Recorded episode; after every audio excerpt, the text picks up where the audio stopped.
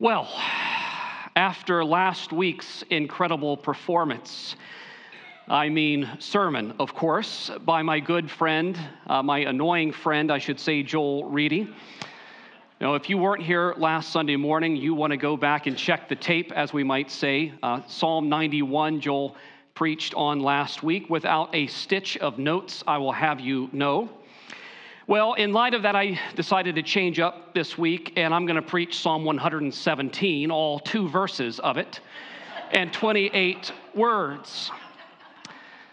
The psalmist says, Praise the Lord, all nations, extol him, all peoples. For great is his steadfast love towards us, and the faithfulness of the Lord endures forever. Praise the Lord. How do you like that, Joel Reedy?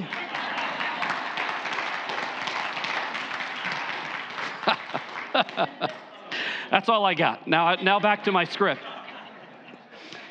All kidding aside, all kidding aside, I think I can speak for everyone here at Trinity when I say to you, Joel, as well as to your precious wife, Lena, and your two amazing little boys, Ezra and Simon, how much we love you and how grateful we are that God has brought you to be a part of our church family. Joel's not the only good gift to this church, friends. I mean this as your pastor with all sincerity. There's not a week that goes by that I don't stop and consider how amazing God has been to this church. We have blessing after blessing, good gift from the Heavenly Father after good gift.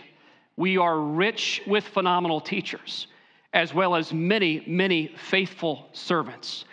And if you never get close to the platform, may you never fear that you're not noticed because your Father in heaven notices you.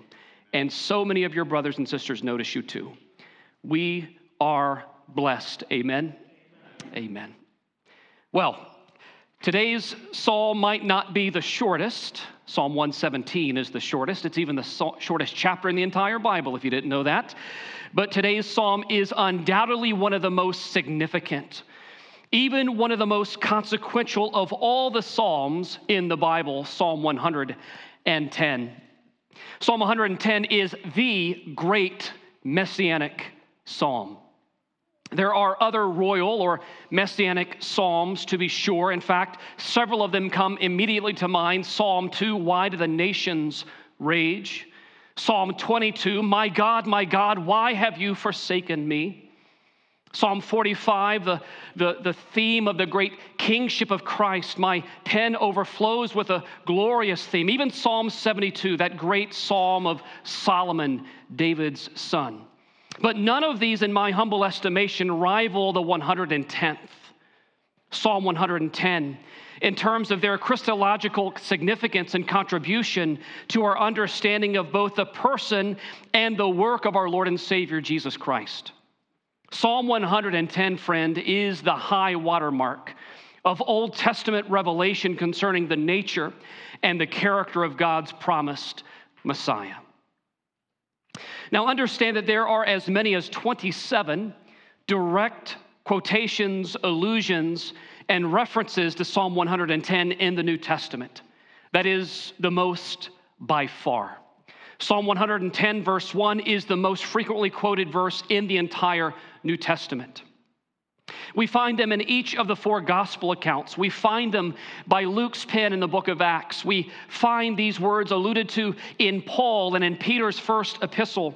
And of course, we find many direct references, even that we'll see this morning, from the book of Hebrews, which, by the way, the book of Hebrews, some allege, may have been an early Christian exposition or sermon on Psalm 110. I think it might have been. There are hyperlinks literally everywhere to this messianic text throughout the New Testament. That's why we selected it for this Summer in the Psalms date. For example, evidently, our Lord Jesus Christ himself was personally meditating, and just think about this for a moment. Of all that Jesus could have thought about, Jesus was meditating upon this particular Davidic poem at key points in his final week of ministry leading up to his crucifixion that Good Friday.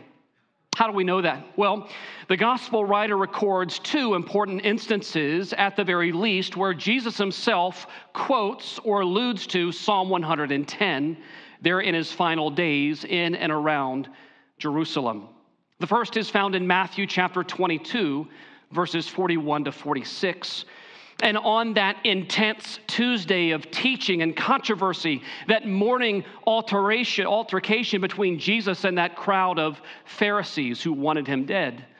Matthew 22, verse 41 says, Now while the Pharisees were gathered together, Jesus asked them a question, saying, Who do you think, or what do you think about the Christ? Whose son is he? And they said to him, The son of David. They knew their Bibles. He said to them, How is it then that David in the Spirit calls him Lord?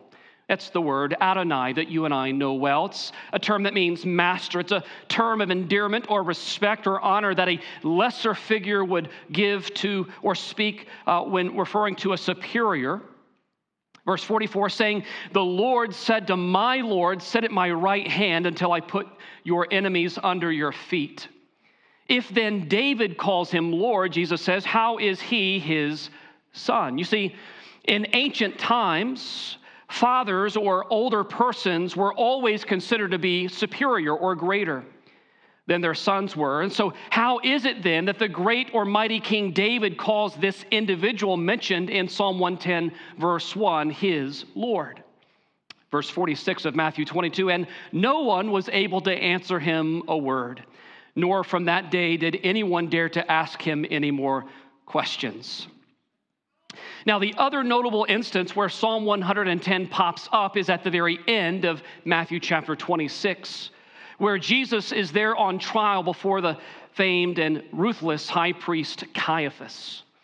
You'll recall there that a few fraudulent false witnesses had been gathered at this messianic mock trial.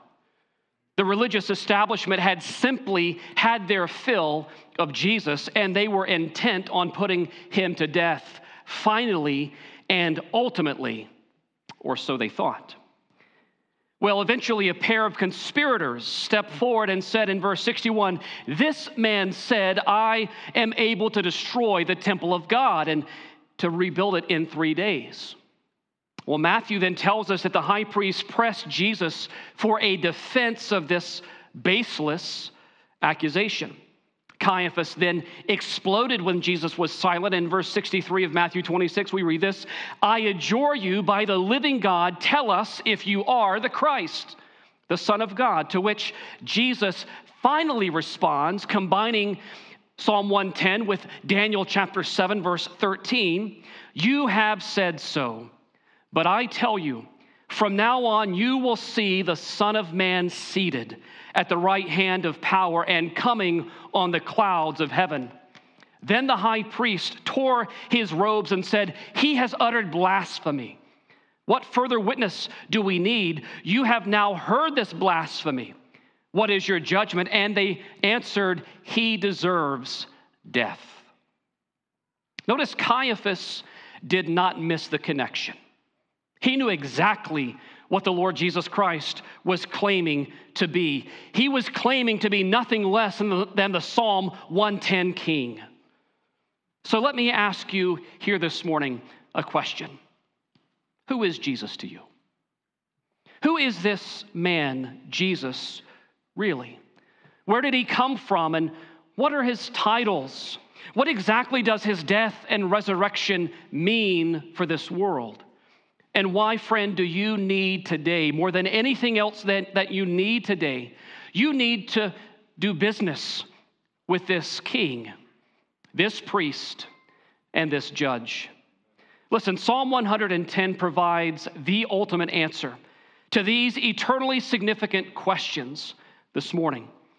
In this psalm, we have an ancient Davidic prophecy about a coming king priest, and judge, who by his one time sacrifice and glorious resurrection just three days later proves that he is trustworthy, that he is able to rescue and redeem his own faithful ones, and further, that he is terrible in his judgments against those who insist on opposing him.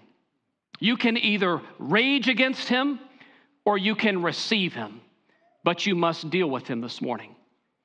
As one Bible commentator has said, the choice for every man is quite simple being crushed beneath his feet or being exalted to sit with him on his throne. He that overcometh, Revelation 3:21 says, To him will I give to sit with me on my throne, even as I also overcame, and I am set down with my Father on his throne. Jesus invites us to come sit with him in faith. Why then do so many rage against him in rebellion? It is better to sit, Alexander Maclaren said, with Jesus on his throne than to become his footstool. So, who is Jesus? Well, again, today, according to Psalm 110, Jesus is three things, three titles, three descriptors this morning. Firstly, Jesus Christ is the risen and ascended Davidic king who is seated in royal and unrivaled power and divine authority, ruling in the midst of his enemies through the power, proclamation, and advancement of his life giving gospel. That is who we praise and we worship when we praise the name of Jesus. He is a king like no other, and he wields a sword to win his own. Jesus, secondly, this morning is also the eternally living and ever listening high priest over God's household after the order of Melchizedek, who advocates and intercedes for the true Israel of God. He is king but he's also a priest. In fact, he is a priest who never has to be replaced, for he lives by the power of an indestructible life. And then, thirdly and finally, Jesus Christ is, and you need to understand this if you are outside of faith, he is the imminently returning judge, the coming conqueror who will soon shatter kings on the day of his wrath, executing judgment among the nations who have rejected his wise and gracious rule and his offer of peace. He is king, he is priest, and he is judge. And Psalm 110 shows us each of these things gloriously. He is the priest that we all need, he is the king that we don't deserve, and he is the judge that we don't want to face one day when all accounts in heaven and on earth are settled. So, firstly, this morning, notice with me from verses 1 through 3 of our text, Psalm 110, that Jesus Christ, friend, is the promised Davidic king who is right now seated and who is presently reigning spiritually over and in the church in his resurrected glory. I want you to bear in mind that King David overheard this divine conversation and promise about a thousand years before the birth of Jesus. We don't know when David wrote this particular poem, nor for what occasion it was written, but we do know of whom it was written. It was written about God's Messiah. Again, I said it earlier, I'll say it again. Psalm 110 is the quintessential messianic psalm the quintessential messianic psalm. In other words, it is entirely prophetic, future looking. It is a piece of Hebrew poetry pointing ahead to a coming Davidic descendant who would eventually sit in authority over God's royal kingdom forever and ever, subduing all rebel powers forever and finally. Now, in terms of a structure for this particular psalm, notice that verses 1 through 3 comprise the first of two oracles, giving us really a two or at best a three part outline for this great psalm. I'm choosing to share this message in a three part outline, though there really could be an argument that there are two halves verses 1 through 3 and verses 4 through 7. Let's again listen right here to verses 1, 2, and 3. Notice how David begins the Lord, that is the Hebrew word Yahweh, the covenant name of God, the Lord says to my Lord Adonai, Master, sit at my right hand until I make your enemies your footstool. You need to understand there are three persons referred to here. There is the Lord, capital L, capital O, capital R, capital D, Yahweh, the God of Israel. Then there is the personal pronoun my, that is David himself. Yahweh says to me, my Lord, that's the third person in this particular verse. David's Lord, Yahweh says to David's Adonai, Sit at my right hand until I make your enemies your footstool. Verse 2 The Lord sends forth from Zion. Zion, of course, is the city of kings, a reference to Jerusalem. Send forth from Zion your mighty scepter. And this is a peculiar phrase rule in the midst of your enemies. Rule in the midst of your enemies. enemies. What's that about? And then finally, verse 3 Your people will offer themselves freely. I prefer the translation which says, Your people will volunteer, as a good Tennessee boy should. Your people would volunteer will volunteer on the day of your power in holy garments.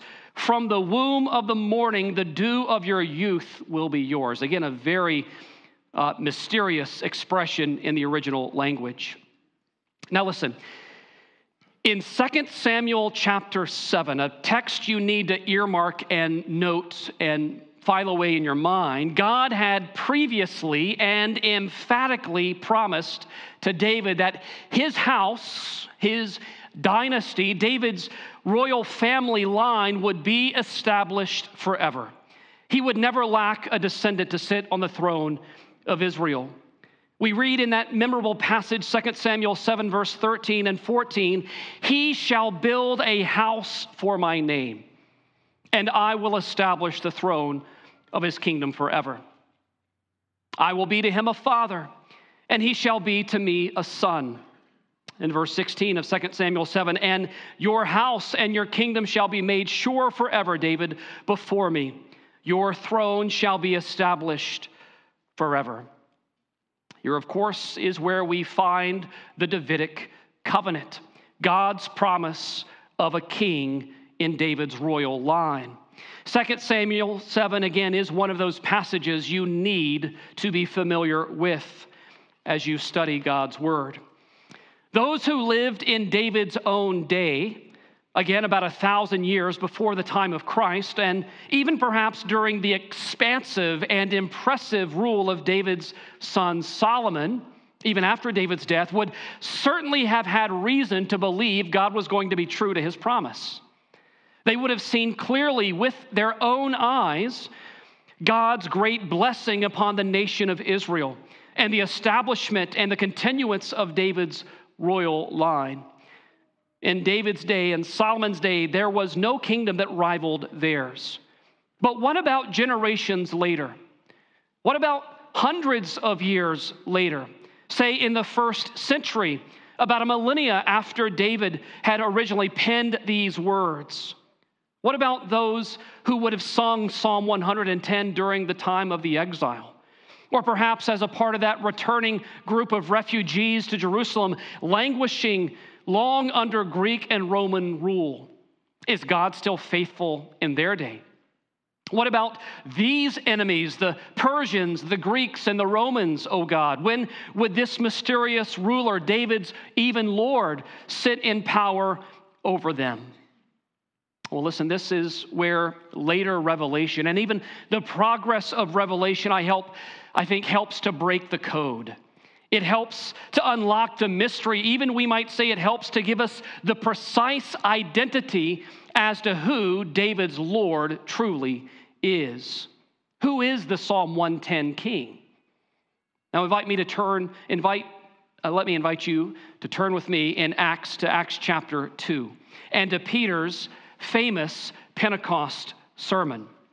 Acts chapter 2. Time does not allow us to look at all 27 allusions or key references to Psalm 110 that are found in the New Testament. But I think Acts 2 certainly should get our attention this morning, for it is essential to having a right understanding concerning the person and work of Jesus Christ, specifically as David's promised descendant. Why else? It's the first Christian sermon of all time. You think it would have something important to say. Acts 2, verse 29, listen to what Peter proclaims Brothers, I may say to you with confidence about the patriarch David that he both died and was buried, and his tomb is with us to this day. Being therefore a prophet, and knowing that God had sworn with an oath to him that he would set one of his descendants on his throne, he foresaw and spoke about the resurrection of Christ, that he was not abandoned to Hades, nor did his flesh see corruption. Peter says, This Jesus God raised up, and we are all witnesses being therefore exalted at the right hand of God, and having received from the Father the promise of the Holy Spirit, he has poured out this that you yourselves are seeing and hearing. For David did not ascend into the heavens, but he himself says, The Lord said to my Lord, Sit at my right hand until I make your enemies your footstool. Peter wraps up, Let all the house of Israel therefore know for certain that God has made him both Lord and Christ, this Jesus whom you crucified. Peter understood it, but not really until the presence and power of the coming of God's own Spirit. Peter understood by the enabling and the illumination of the Holy Spirit that Psalm 110 is where David predicted, David even prophesied the resurrection, the ascension, and the present heavenly session from the Latin word sessio, which means to sit of Christ.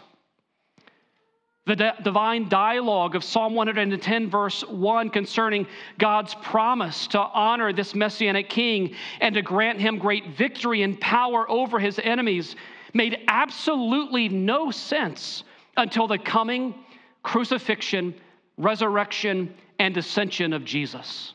They knew it, but they did not understand it. People must have puzzled over this passage for centuries until the arrival of Christ's promised Spirit. I want you to notice this phrase, sitting at God's right hand, in verse 1. It is not so much a picture of inactivity. We might use it in our language today. You, you sit around, but no, it's not a picture of inactivity, but rather it's a picture of authority. A picture of authority because kings rule from thrones. Kings rule from thrones. They sit in authority. Therefore, this is a poetic expression of dominion and dignity and even honor for this messianic figure. The expression also to make one's enemies your footstool, scholars have noted, was an ancient Middle Eastern idiom or metaphor meaning to take absolute power and authority over one's enemies. In fact, some scholars have suggested that at times a conquering king would humiliate his defeated counterpart by placing his heel on the neck of that enemy king.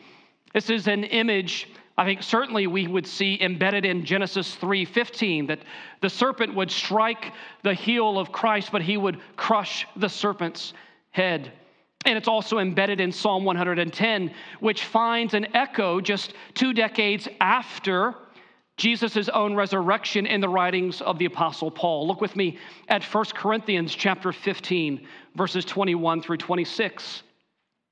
Here we read these words For as by a man came death, by a man has also come the resurrection of the dead. For as in Adam all die, so also in Christ shall all be made alive, but each in his own order. Christ the firstfruits, then at his coming, those who belong to Christ. Then comes the end, when he delivers the kingdom to God the Father after destroying every rule and every authority and power. For he must reign until he has put all his enemies under his feet. The last enemy to be destroyed is death. Over and over again, Jesus Christ the resurrected King of glory is portrayed as sitting in divine authority, having completed his work of redemption by his death and resurrection from the grave. He's a different kind of king over a different kind of kingdom. For instance, in Hebrews chapter 1, verses 2 through 4, we read these words But in these last days, he has spoken to us by his Son, whom he appointed the heir of all things through whom also he created the world. He, Jesus, is the radiance of the glory of God and the exact imprint of his nature. And he upholds the universe by the word of his power. Notice, after making purification for sins, here's the allusion to Psalm 110, he sat down at the right hand of the majesty on high, having become as much superior to angels as the name he has inherited is more excellent than theirs. We'll return to Hebrews in just a few moments under our second point, but notice what Paul says in Ephesians chapter 1, picking up in verse 18 as he prays the, for the church to have the eyes of your hearts enlightened so that you may know what is the hope to which he has called you, and what are the riches of his glorious inheritance in the saints, and what is the immeasurable greatness of his power toward us who believe. According to the working of his great might, notice that he worked in Christ when he raised him from the dead, and here's the reference again, and seated him at his right hand in heavenly places, far above all rule and authority and power and dominion, and above every name that is named, not only in this age, but also in the age to come. And he put all things under his feet and gave him as head over all things to the church, which is his body, the fullness of him who fills all in all. We could go to Colossians 3, verses 1 and 2. We could go to 1 Peter 3, verse 22. We could go to Hebrews chapter 8, verse 1, or chapter 10, verse 12, because all of these verses, friend, point to the Christian gospel as containing the announcement of God's victory over sin, over Satan, over death and hell through the death and resurrection and ascension of the Lord Jesus Christ as the precise fulfillment of Psalm 110, verse 1. Jesus Christ then is the ruling Davidic king who reigns spiritually today over the hearts of those who freely love him. Do you love him? You see, Jesus is taking the world life after life, not by force, but by faith. That's what the gospel is all about. Through the ministry of prayer and the proclamation of the good news of Jesus, he now rules in the midst of his enemies. What were you and what was I before grace stepped in and changed us? We were enemies against God. By faith in Christ's resurrection power, we as Jesus' people and subjects can now present our bodies as a living sacrifice holy and acceptable to God, which is our spiritual act of worship, Romans 12, verses 1 and 2. By grace, we are being made right now new creations. New creations, 2 Corinthians 5, verse 17.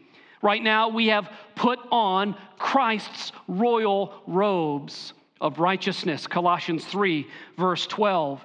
And we, Colossians 3 1 and 2, have been seated with Christ in the heavenly places, as well as Ephesians 2, verse 6, referring to that.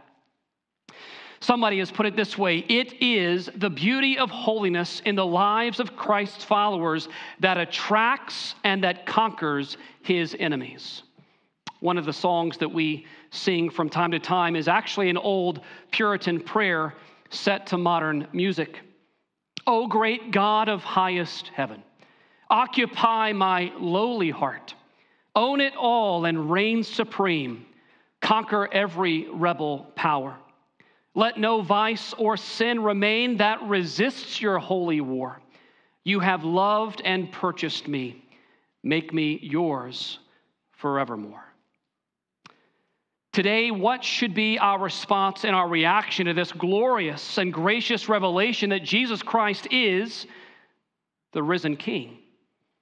What does Christ's resurrection rule and power mean for your life and mine right now? It means, firstly, that we can and we must worship Him exclusively.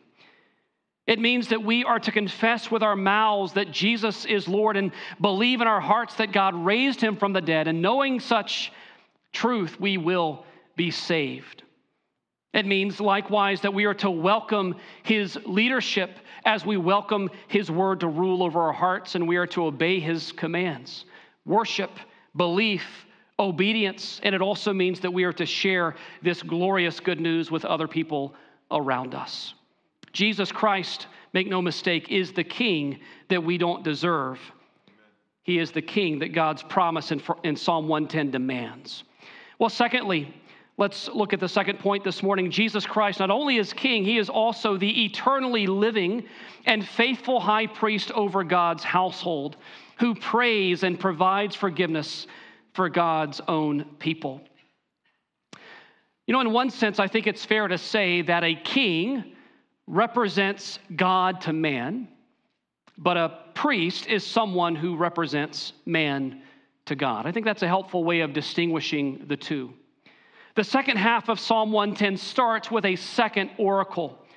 This time, an important oath that stunningly announces Yahweh's promise that this Davidic king will likewise serve as a priest forever over God's household after the order of Melchizedek. Now, for many in the room this morning, that might not seem strange, but for a biblical person, a Jewish person, that would have been utterly foreign and strange. For the Jews, by the time of Jesus' day, there had been plenty of kings and there had been plenty of priests, but there had never really been both offices fully vested in one person. God's Messiah, we are told here, uniquely, would be an eternal priest king. Aside from a few select scenes in, King's David, in King David's own life, the crown in Israel was kept quite distinct from the ephod. That is, the priesthood and the kingship was kept totally separate. Why? Well, I think it was due to the corruptibility of human nature. Too much power, too much influence for one fallen person to wield. Now, interestingly, there is one infamous episode from the life of King Uzziah that we read of in Second Chronicles chapter 26. In that particular episode, the lines of king and priest are crossed tragically. We read in Second Chronicles 26, verse 16, but when King Uzziah was strong, he grew proud to his destruction. For he was unfaithful to the Lord his God and entered the temple of the Lord to burn incense on the altar of incense. But Azariah the priest went in after him with 80 priests of the Lord who were men of valor. And they withstood King Uzziah and said to him, It is not for you, Uzziah, to burn incense to the Lord, but for the priests, the sons of Aaron, who are consecrated to burn incense. Go out of the sanctuary, for you have done wrong, and it, it will bring you no honor from the Lord God. Well, we are told then that Uzziah went out angry. And the leprosy then just broke out upon his forehead in the presence of the priests of Israel. And the chronicler then notes that King Uzziah was a leper to the day of his death. And being a leper, lived in a separate house, for he was excluded from the house of the Lord. Second Chronicles 26, verse 21. Absolute power corrupts absolutely. But notice that Jesus, friend, is a priest king of a completely different stripe. That is, God swore an oath that Christ would be an eternal priest after the order of Melchizedek. Now, I think it's fair to assume that it's common knowledge that the Aaronic, not the ironic, but the Aaronic priesthood, Israel's religious priesthood, started with Moses' older brother by the name of Aaron and was passed down through his descendants through the lineage of the tribe of Levi. It's why we call it the Levitical priesthood. However, David was from what tribe? He was from the tribe of Judah, the royal or kingly line. Well, the Messiah, Jesus Christ, would be uniquely a kingly priest or a priestly king. That is, he was to represent God to man as king and Lord, and he was to represent man to God as priest and advocate forever after the order of Melchizedek. But what on earth does that mean? well, look, to answer this mysterious question a bit briefly this morning, we have to, in a sense, look back and we have to look ahead. We have to look back to Genesis 14 and we have to look ahead to Hebrews chapter 7 in particular. See, the mysterious figure named Melchizedek, even the name Melchizedek shows us something about him. That name means king of righteousness, you'll note, who was ironically enough the king of Salem, the king of peace, or Jerusalem later on, this enigmatic figure shows up only three times in the entire Bible. The first, of course, is when Abraham encounters him in Genesis chapter 14, verses 18 through 20. The second is right here in Psalm 110, verse 4. And then the third are several uh, occurrences or references in the book of Hebrews, chapter 5, chapter 6, chapter 7 alone. Well, Melchizedek, the ancient king of Salem, whom Abraham met and offered a tithe to, we understand then, was a type or a foreshadowing of the Lord Jesus Christ. He lived about 500 years before David, and he lived about 1,500 years before the time of Christ. Now, I think the easiest way to explain the connection between Melchizedek and the Messiah is to let the writer of the book of Hebrews explain it himself. As previously stated, it is possible, I think even quite likely, that all of Hebrews was actually an exposition on Psalm 110. But it is virtually a certainty that all of Hebrews 7 is an explanation or an inspired commentary on the, on the verse, Psalm 110, verse 4. Consider with me how the writer of Hebrews painstakingly develops his case for the superiority of Christ's priesthood over the Aaronic priesthood throughout the book. And we'll just look quickly at a few uh, passages. Hebrews chapter 2, verses 14 to 17. The writer states here Since therefore the children share in flesh and blood, he himself likewise partook of the same things, that through death he might destroy the one who has the power of death, that is the devil, and deliver all those who through fear of death were subject to lifelong slavery. For surely it is not angels that he helps, but he helps the offspring of Abraham. Therefore, he had to be made like his brothers in every respect, notice, so that he might become a merciful and faithful high priest in the service of God to make propitiation for the sins of the people. But now, this reference leaves open the possibility of Jesus coming as a Levitical priest. Notice Hebrews chapter 3, verses 1 and 2 next. Therefore, holy brothers, you who share in a heavenly calling, consider Jesus, the apostle and high priest of our confession, who was faithful to him who appointed him. Notice here that Jesus is not a priest by right of his birth, his Levitical ancestry, but rather he was appointed a special priest before Almighty God. Hebrews 4 next, Hebrews 4, verses 14 through 16, a passage that many of us have, uh, are well acquainted with. Since then we have a great high priest who has passed through the heavens, Jesus the Son of God, let us hold fast our confession. For we do not have a high priest who is unable to sympathize with our weaknesses, but one who, in every respect, has been tempted as we are, yet without sin. Let us then, with confidence, draw near to the throne of grace that we might receive mercy and find grace to help in time of need. Well, we learn here that he is a sinless priests. All the other priests had to provide sacrifices to cover their own sin, but not this priest. Then, beginning with Hebrews chapter 5, the writer really starts to home in on how Jesus is uniquely a priest after the order of Melchizedek. Notice Hebrews 5, verse 5.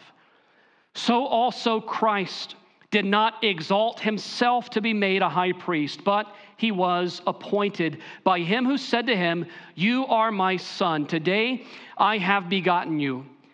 As he says also in another place, here's a reference to Psalm 110 You are a priest forever, after the order of Melchizedek. In the days of his flesh, he, Jesus offered up prayers and supplications with loud cries and tears to him who was able to save him from death. And he was heard because of his reverence. Although he was a son, he learned obedience through what he suffered. And being made perfect, he became the source of eternal salvation to all who obey him, being designated by God as a high priest after the order of Melchizedek. He is a priest by virtue of his suffering. Look, Hebrews chapter 7 is essentially a rehearsal of that conversation and encounter of Genesis chapter 14 between Abraham and Melchizedek.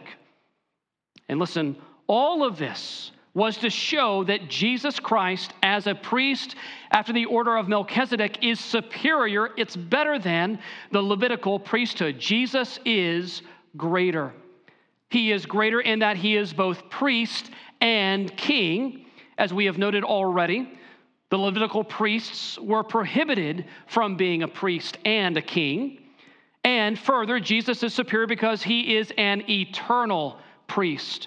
What's the problem with a priest, even a good priest? Well, the problem is he dies eventually. But Jesus' priesthood is indestructible by virtue of his resurrected life. Look with me finally here at Hebrews 7. Hebrews 7, verse 15 and following. The writer says this becomes even more evident when another priest arises in the likeness of Melchizedek, who has become a priest not on the basis of a legal requirement concerning bodily descent, but by the power of an indestructible life. For it is witnessed of him, you are a priest forever after the order of Melchizedek. For on the one hand, a former commandment is set aside because of its weakness and uselessness for the law made nothing perfect, but on the other, on the other hand, a better hope is introduced through which we draw near to God. Verse 22. This makes Jesus the guarantor of a better covenant. The former priests were many in number because they were prevented by death from continuing in office. But he holds his priesthood permanently because he continues forever. Consequently, he is able to save to the uttermost those who draw near to God through him, since he always lives to make intercession for them. For it was indeed fitting that we should have such a high priest, holy, innocent, unstained, separated from sinners, and exalted above the heavens. He has no need, like those high priests, to offer sacrifices daily, first for his own sins and then for the sins of the people since he did this once for all when he offered up himself. For the law appoints men in their weakness as high priests, but the word of the oath, which came later than the law, appoints a son who has been made perfect forever. So, who is Jesus? He is the king that we don't deserve. And secondly, this morning, according to Psalm 110, verse 4, and virtually the entire book of Hebrews, by the way, he is the priest that we don't deserve, but we all desperately need. Jesus, we might say, is the compassionate conqueror. He is the perfect king priest who has defeated death by his own death and now lives gloriously and powerfully to tell about it. He represents God to man as king, and he represents man to God as priest, perfectly, compassionately, and eternally. So, how should you respond? Well, you should draw near to this priest. You should draw near and hold fast to your confession with the sympathetic and faithful high priest. Well, let's look quickly and finally here, just a few more moments together, at the third and culminating point. Jesus is the king, he is a priest. But thirdly, Jesus is the coming conqueror and the judge who will execute final judgment upon everyone who stands against him in rebellion. We find this in the last three verses of Psalm 110.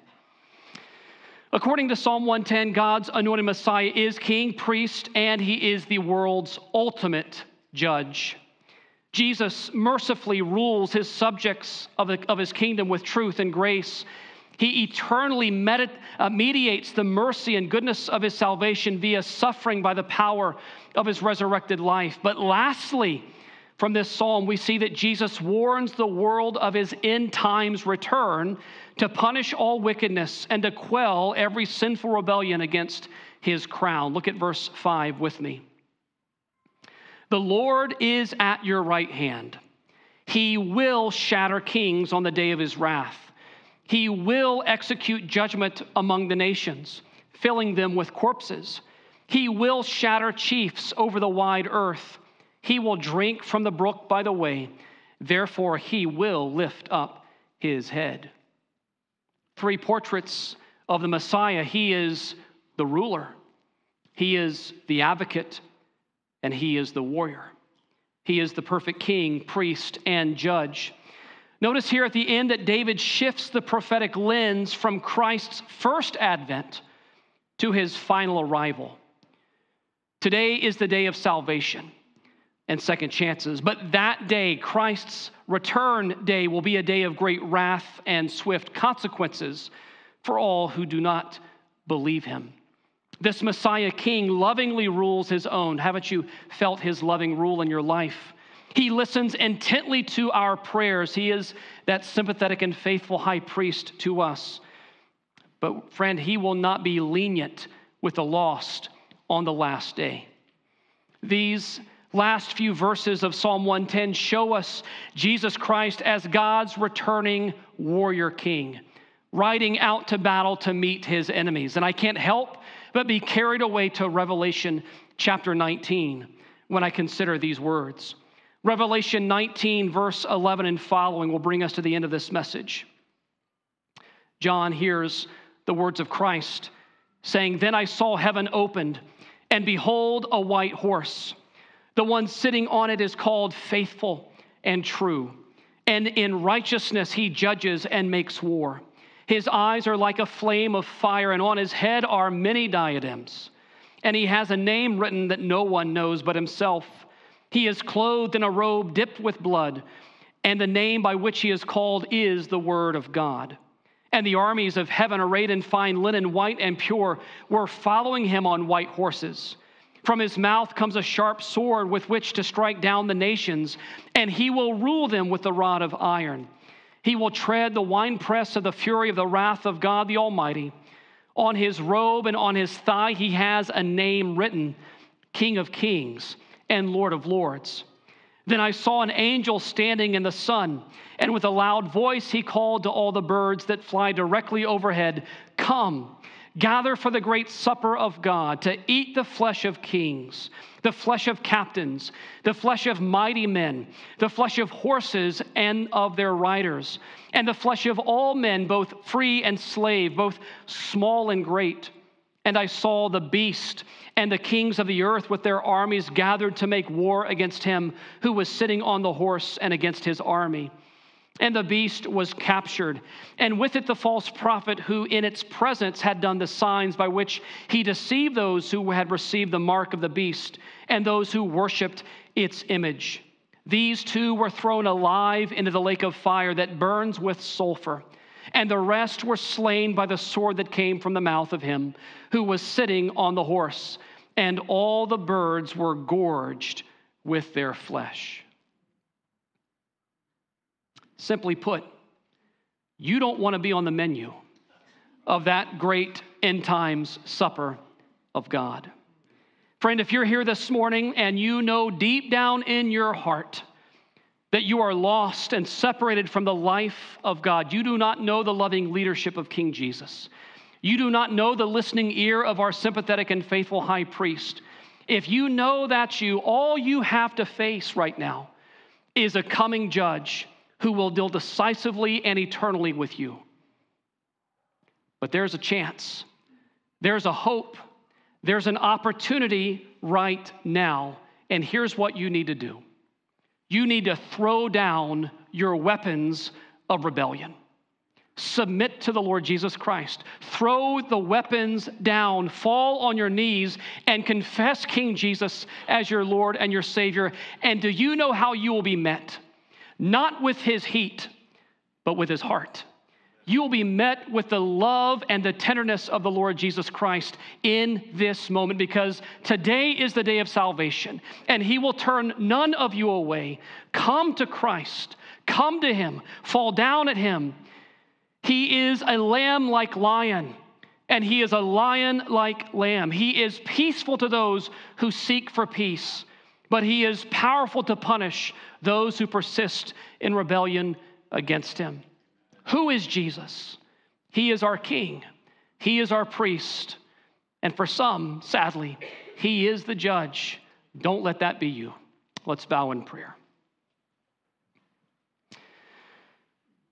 Almighty God, what a psalm.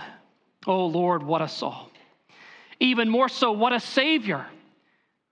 What a Son. Father, we thank you for the beauty and sufficiency, even the clarity of your word. That we get to come together to church on a Sunday morning and, and open these ancient texts and see with fresh eyes of faith the beauty and supremacy of King Jesus.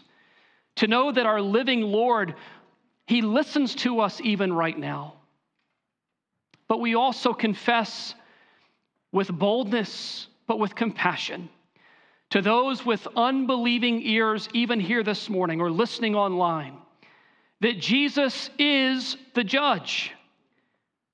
He will not, he will not look the other way on that day. Oh God, if there's even one here this morning, would you, by your Holy Spirit, move to them because we, apart from your Spirit, cannot move toward you? Lord, move toward the sinner. Grant a heart of repentance. Save a soul by the work of your Son. And let the church celebrate another one in the family.